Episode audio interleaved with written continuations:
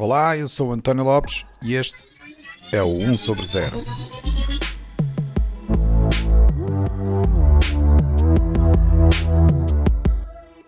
Este é o episódio 58, com a primeira parte da conversa sobre o futuro das cidades.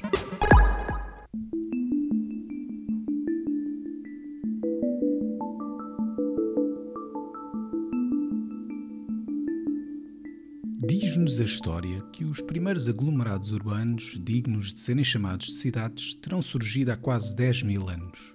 Nos primórdios de civilização, quando as populações nómadas mudaram a sua estratégia por causa da descoberta e desenvolvimento da agricultura, começavam a surgir os primeiros ajuntamentos de pessoas com vista à construção de sociedades que viviam à base da cooperação.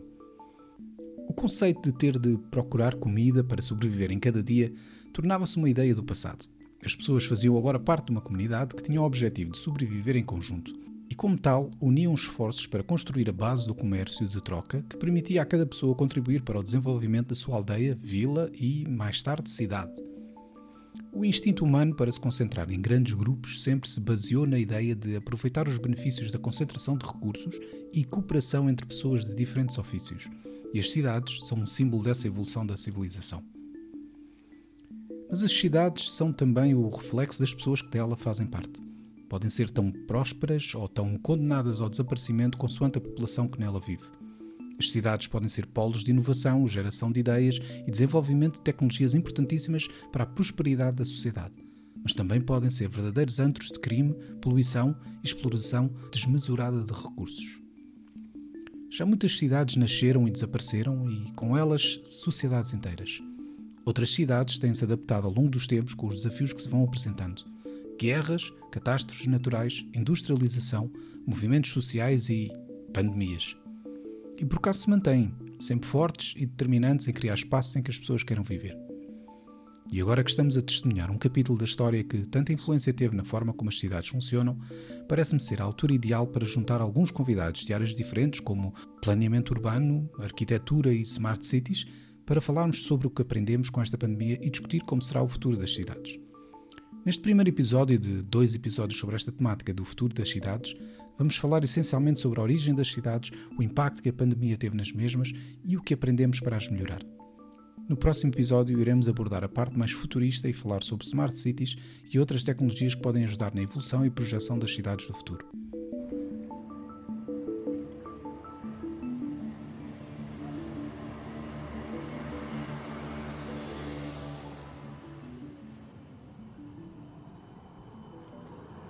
Quando falamos de uma cidade, estamos a falar de um fenómeno que sempre teve como objetivo aproveitar a cooperação de pessoas e concentração de recursos para garantir um ambiente que representa algo mais do que a soma das suas partes. A cidade é, na verdade, um motor de geração de economias de escala que permite otimizar o uso de recursos para melhor servir uma população. Mas, portanto, uma cidade só é relevante enquanto conseguir desempenhar este papel fundamental. É essencial que se consigam garantir as condições adequadas para viver em grandes centros urbanos para não se correr o risco de uma cidade desaparecer ou ser abandonada. Hoje em dia, falar de cidades abandonadas ou desaparecidas parece ridículo, mas a verdade é que temos exemplos da história recente. Veja-se o exemplo de Chernobyl e Fukushima, cidades fustigadas por acidentes nucleares e que são agora locais pouco apelativos para se viver. Poderão dizer, então, mas isso são casos especiais de catástrofes. É normal que uma cidade desapareça nessas condições.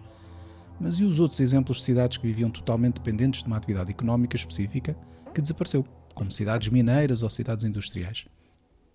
Veja-se o exemplo específico da cidade de Detroit, nos Estados Unidos da América, que com a crise financeira de 2008, que abalou completamente a indústria automóvel da região, acabou por ter zonas da cidade que foram completamente abandonadas, representando uma perda de mais de metade da população que tinha.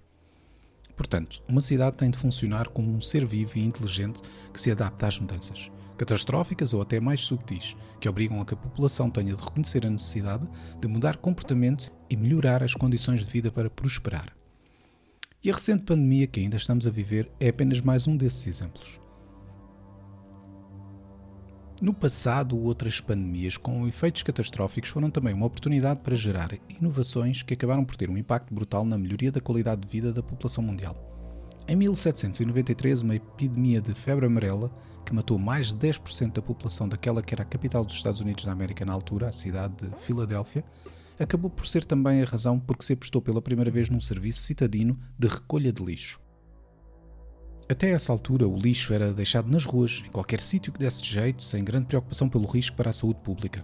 O que é normal, até porque nessa altura ainda não se tinha o conhecimento científico que permitia perceber que lixo maltratado é uma verdadeira incubadora de germes que geram depois outros problemas de saúde. Essa iniciativa de recolha de lixo e posterior tratamento teve um impacto tal no controle da epidemia da febre amarela e no bem-estar da população que a ideia rapidamente se espalhou pelo resto do mundo. Cerca de 60 anos mais tarde, os Estados Unidos da América voltavam a ser confrontados com uma epidemia, desta vez de cólera. Na base desta epidemia de cólera estava a contaminação das fontes de água da população por não haver separação entre aquilo que era o fornecimento de água e a eliminação de resíduos sanitários. Foi o desenvolvimento do saneamento básico e dos esgotos que permitiu garantir melhor a qualidade da água fornecida às cidades e assim lutar com sucesso contra esta e outras epidemias que viriam a surgir. E são estas inovações que surgem no seio das cidades, quando estas enfrentam certas crises, que permitem melhorar a vida da sociedade no mundo inteiro. Mas tal só é possível se efetivamente estivermos atentos e dispostos a mudar os nossos comportamentos. E o que é que podemos aprender com esta pandemia que vivemos? A pandemia veio obrigar a uma mudança que já estava a ser teorizada há mais de 20 anos. Este é o João Moraes Morato, investigador na área de estudos urbanos no Instituto de Ciências Sociais da Universidade de Lisboa. A teoria com mais de 2 décadas a que o João se refere é a do trabalho remoto. Há mais de 2 décadas que há, e se for ver até online, há um conjunto de pessoas que se vão chamando os working nomads, porque o que é que eles são? No fundo, eles têm uma relação laboral que é mantida através, maioritariamente, da comunicação eletrónica, ou seja, basicamente através da net, e acabam por até fazer roteiros mundiais durante uma década, viajando, conhecendo o mundo e trabalhando. Ou seja, que já há profissões que permitem desmaterializar a relação física do ponto de vista laboral, tradicional, existem. É realmente uma ideia que já tem vindo a ser discutida há muito tempo, mas com uma adoção muito lenta, até agora. E ao sonharem isto é curioso, isto tornou-se num laboratório vivo. E um laboratório vivo no sentido em que se percebeu o bom e o mau dessa transição digital, dessa desmaterialização da relação laboral. É inegável que a luta contra a pandemia, pela sua necessidade de garantir o distanciamento físico, foi um impulsionador incrível do trabalho remoto. Foi uma mudança brutal e quase imediata. Onde, sem ser num regime ditatorial, conseguimos esta disciplina tão generalizada de mudança de hábitos? Epá, isto é uma forma, obviamente, muito pragmática, muito instrumental de ver a coisa. Mas isto é um exemplo de capacidade de mudança, de alteração de comportamentos em massa, raríssimo. Essa mudança brusca serviu e continua a servir de laboratório vivo, como o João disse, do estudo do trabalho remoto e o impacto que teve na sociedade. E grande parte desse impacto revelou-se na forma como agora olhamos para as cidades. Quando nós não obrigamos a que toda a gente esteja em simultâneo no mesmo local, estamos a reduzir a capacidade mantendo o mesmo edificado. Esta é a Sara Eloy, professora no Departamento de Arquitetura e Urbanismo do ISCTE, Instituto Universitário de Lisboa, e diretora do Centro de Investigação em Ciências da Informação, Tecnologias e Arquitetura do ISCTE. E também se percebeu com o teletrabalho que afinal é possível fazer teletrabalho, não é? Que afinal é possível nós não estarmos o tempo todo dentro dos nossos escritórios sem grande ganho, pronto. Isso também tem outro impacto gigantesco nos edifícios das organizações, não é? Afinal, se calhar também não precisamos de edifícios tão grandes. Ainda é cedo para perceber exatamente como se irá manter o trabalho remoto depois de nos livrarmos das medidas de distanciamento físico impostas pela pandemia. E mesmo que o futuro do trabalho remoto não passe exatamente pelos modelos que agora estamos a testar, é muito provável que exista pelo menos uma solução híbrida que permita trabalhar remotamente em alguns dias da semana. Mas, para garantir essa passagem para um trabalho remoto mais frequente, ao mesmo tempo que se mantém em níveis adequados de saúde mental e física, é importante analisar a relação das pessoas com a sua própria casa, já que agora passa a ser também o local de trabalho. Esta ideia da pandemia, que o impacto da pandemia e a ideia do teletrabalho, de repente, vieram a reposicionar essa forma como tu vês o local onde habitas. Ou seja, há alguns elementos na maior parte dos edifícios por restrições de espaço, não têm sido considerados em muitas das soluções, não é? E a varanda, acho eu, neste caso da pandemia, é mais uma questão de saúde mental do que de saúde física, não é? Que é absolutamente importante. Eu acho que a grande questão aqui da pandemia é a saúde mental, não é? E a questão da saúde mental reflete-se também na relação com os edifícios e com o exterior, na relação dos indivíduos com a cidade. E correndo o risco de ser mal entendida, confesso que gostei imenso de ver os jovens a voltar às planadas e à vida exterior assim que foi possível. Ou seja, imagina uma sociedade em que se recolhe em medo, em sítios seguros. Ou seja, seguros de quê, não é? Estou em casa, estou seguro. Não... Quando foi a gripe espanhola, acho que demorou 5 anos até que a vida social voltasse ao normal. Claro que isso já foi há um século passado, não é? Portanto, nós agora somos um pouco diferentes, penso eu, do que éramos há 100 anos atrás. É certo que a recuperação da vida social dita normal será mais rápida agora do que foi no tempo da gripe espanhola. Mas este medo e insegurança poderá notar-se noutros aspectos de uma cidade, como a mobilidade em transportes coletivos. Mas eu acho que aí os transportes públicos, de facto, tal como tu dizes, já houve um desinvestimento imenso em Portugal de transportes públicos, no sentido, as linhas férreas foram retiradas de imensas regiões, ou seja, isolou-se o interior do país, retirando a linha férrea. E apostou-se no transporte privado, no carro, ou seja, há uma série de regiões ao longo do país que dependem apenas, ou muito essencialmente, do transporte privado. Isto aliado à marca psicológica no transporte coletivo deixado pela pandemia e das pessoas circularem em meios de transporte que são ambientes propícios à propagação de vírus, pode fazer com que haja um certo declínio no uso de transportes coletivos. E mesmo que isto leve a que algumas pessoas prefiram andar a pé ou a utilizar a bicicleta, o mais provável é que só o farão quando as distâncias são curtas ou convenientes. Para percursos médios ou longos, o automóvel particular assume-se como preferencial.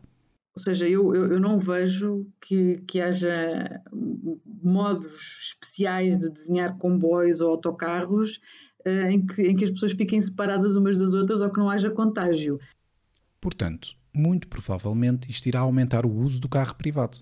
E mesmo que a tendência atual da adoção de carros elétricos se mantenha em detrimento dos carros movidos a combustíveis fósseis, o que até ajudaria a diminuir o impacto ambiental destas mudanças comportamentais, há outros problemas para resolver, tal como indica o João Morato. Só porque mudamos a fonte de energia de mobilidade individual, ou seja, só porque o automóvel passou a ser elétrico, isso só me resolve um problema. Agora, se as pessoas continuarem todas a deslocar-se do ponto de vista do seu automóvel, mesmo que ele seja elétrico, tu vais continuar a ter os mesmos problemas de trânsito, tu vais continuar a ter os mesmos problemas de estacionamento, tu vais passar a ter a mesma cidade congestionada. Mas há medidas que se podem tomar numa cidade para desincentivar o uso de carro privado. Gradualmente, de forma muito discreta, vão diminuindo os lugares de estacionamento. Há com um conjunto de iniciativas de política pública, cada bairro, cada praça, uma praça em cada bairro e por aí fora, vão aumentando as áreas de espaço pedonal nos diferentes bairros em Lisboa, estão a fazer um estreitamento de vias na maioria das artérias de maior dimensão em Lisboa, está a haver um fortíssimo esforço de criação de espaços verdes, de preenchimento das vias de circulação mais volumosas. A própria segunda circular está agora em reforma, que é uma coisa impensável há 15 anos ou há 10 anos. Tens outra coisa que está a acontecer, que é os novos limites de velocidade a 30 km hora nos bairros, ou seja, gradualmente has de reparar que esta mudança, ao contrário da pandemia, não vai ser de choque. Vai ser muito, muito gradual e vais dificultando, digamos assim, a manutenção do carro próprio. Ou, pelo menos, a circulação do carro próprio. Ou seja, quando as pessoas perceberem que, de facto, ir de carro até à porta do seu trabalho ou ir de carro até à loja e estacionar o carro em segunda fila não é a solução para as cidades, tem que passar para o transporte público. E o aumento do número de clientes no transporte público também tem que ser acompanhado por um investimento nessas linhas, não é? E esse investimento, ou seja, isto é um bocadinho... É um ciclo, não é? Quando se investe, quando há mais pessoas, há mais mercado, há necessidade de maior investimento. Eu acredito que isto vai lá agora. Outra coisa que eu acho que é importante e um bocadinho chato dizer é que eu acho que é preciso uma substituição de gerações. Amsterdão e Copenhaga, por exemplo, demoraram 40 anos a ser como são hoje. É preciso que os condutores vorazes portugueses deixem de conduzir, porque os seus comportamentos não vão mudar. Ou seja, há uma geração que não quer a bicicleta, que não quer os transportes alternativos, quer levar o seu carro, ir sozinho, estacionar em segunda fila. Esses comportamentos não vão mudar. Ou seja, nós estamos a investir na educação de uma geração que nem sequer é nossa, se calhar é dos nossos filhos, não é? A aposta na educação das pessoas e na reformulação e planeamento das cidades foi exatamente o tipo de abordagem que permitiu, em crises de saúde públicas do passado, aumentar a qualidade de vida das gerações que vieram a seguir. E é essa mesma abordagem que agora temos de tomar com as lições que podemos extrair desta pandemia. Portanto, o que é que a pandemia nos ensinou sobre o que podemos mudar nos edifícios e nas cidades? Será que vamos ver mudanças ao nível da regulamentação dos edifícios? A Sara Eloy responde. Eu acho que os regulamentos de construção já prevêem tudo isso. Ou seja, a regulamentação que existe para a construção de edifícios e para a construção de habitação, para a construção de escritórios, etc., já prevê uma boa ventilação, iluminação natural, etc. O que eu acho que acontece é que os espaços estão muito mal dimensionados, ou seja, há muitos edifícios mal construídos, mal concebidos, e por isso é que eles não conseguem responder à situação atual. Não é tanto, lá está, pela legislação ou pelas boas práticas, é pelo que acontece depois. Ou seja, eu acho que é completamente inacreditável que se ponha a trabalhar alguém num espaço interior, por exemplo, sem janela, sem ventilação. Isso foi acontecendo ao longo do tempo. Existem imensas pessoas que trabalham nessas condições e neste momento foi gritante. Ou seja, neste momento olharam-se para esses espaços e disseram, epá, afinal não funciona agora, não é? Pronto. Mas a legislação também não previa que essas coisas acontecessem nessa medida. Parece-me que há que balançar essas questões, mas eu sinto que as cidades as cidades planeadas não estão tão longe assim de ultrapassar uma pandemia. Mas numa pandemia como esta, o que precisamos de mudar é o comportamento das pessoas.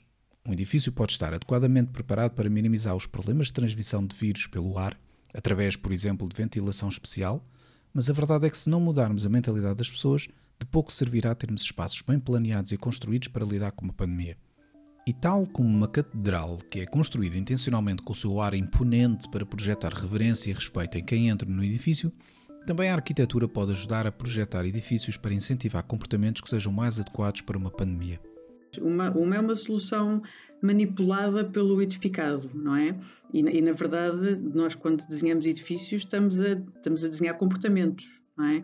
Portanto, só a simples questão de haver uma porta de entrada e uma porta de saída, por exemplo, é um modo de fazer o trajeto dentro de um edifício circular, pronto.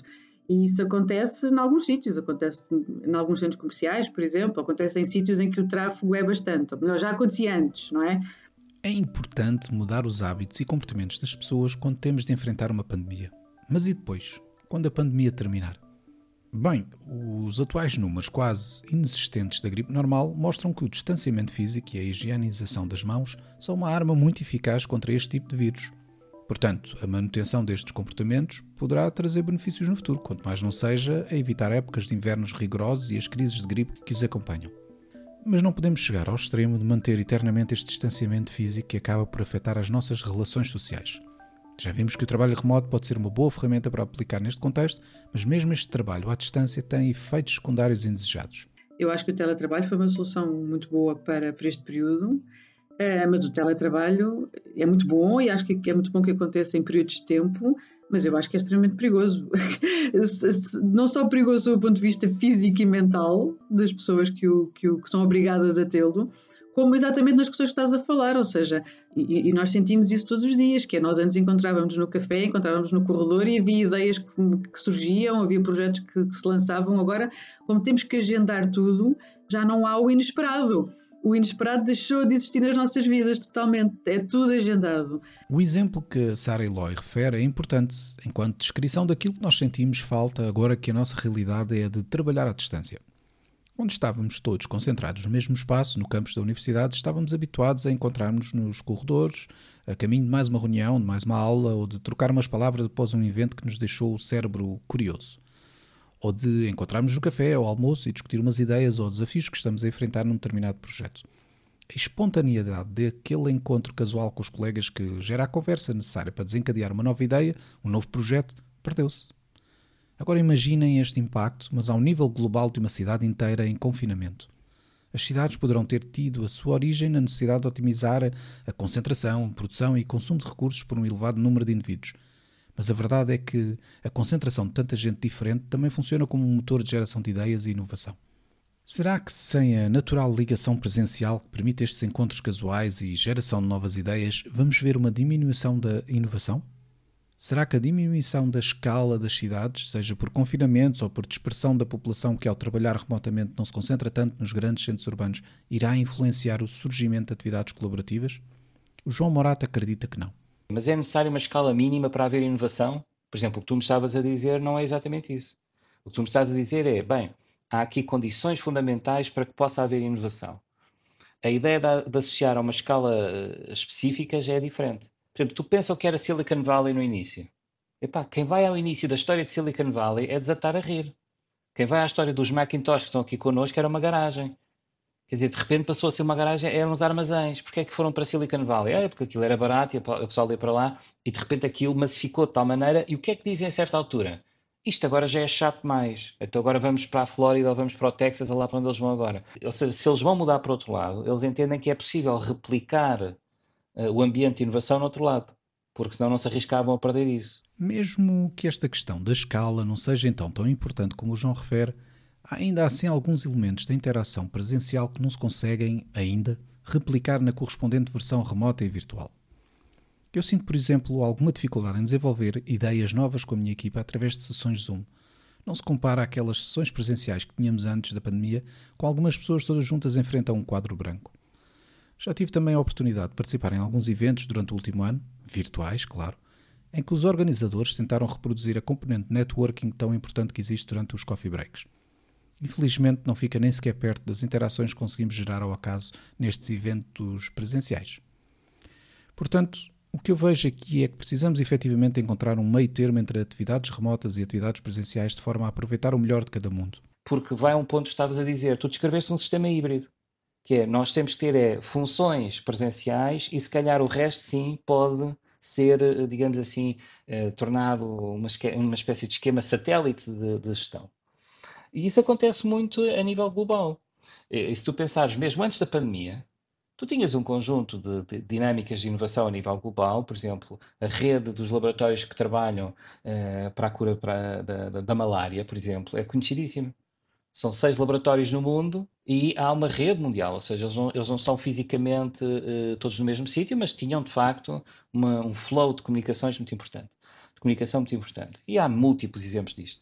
O exemplo que o João Morato referiu, e que até é um exemplo de colaboração remota que já acontecia antes da pandemia, é sem dúvida interessante, mas fico curioso para saber como terá surgido a ideia para essa rede colaborativa.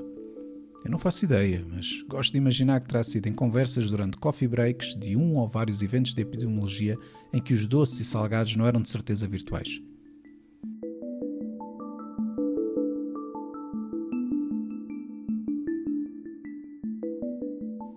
Brincadeiras à parte, há claramente uma vantagem na colaboração remota, principalmente agora que temos ferramentas de colaboração mais avançadas que permitem interagir com pessoas que estão fisicamente longe de nós. É o facto de podermos diversificar as nossas equipas com outros pontos de vista, vindos de outros países e outras culturas. Todos nós ficamos a ganhar se conseguirmos apostar em maior diversidade. E não é esta realidade de trabalho remoto que vai destruir o conceito da cidade enquanto elemento concentrador de populações. Haverá sempre um instinto do ser humano para a densificação em grandes centros urbanos. Nós somos mais do que o nosso trabalho, e como tal, queremos viver em lugares vibrantes e cosmopolitas que nos despertem para outras visões e experiências. Queremos visitar e usufruir da junção de culturas e geração de conhecimento que só é possível quando tanta gente se junta no mesmo espaço urbano. E agora, quando parece que estamos finalmente a ver um fim possível nesta tão devastadora de pandemia, ainda mais do que antes, vamos querer aproveitar e potenciar as nossas relações sociais. E tenho a certeza que as cidades irão desempenhar um papel importante nessa parte.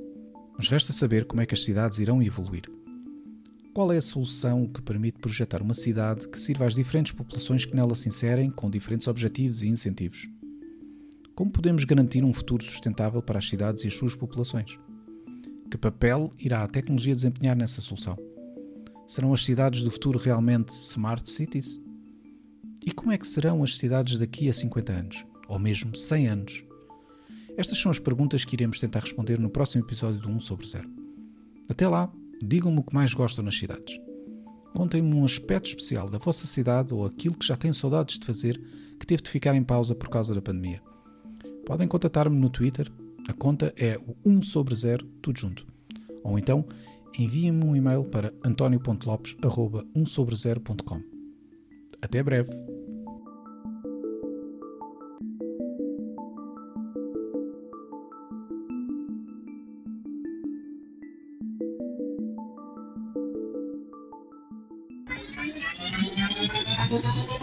O 1 sobre 0 é um podcast produzido por mim, António Lopes. As músicas são da autoria do Rui Carmo.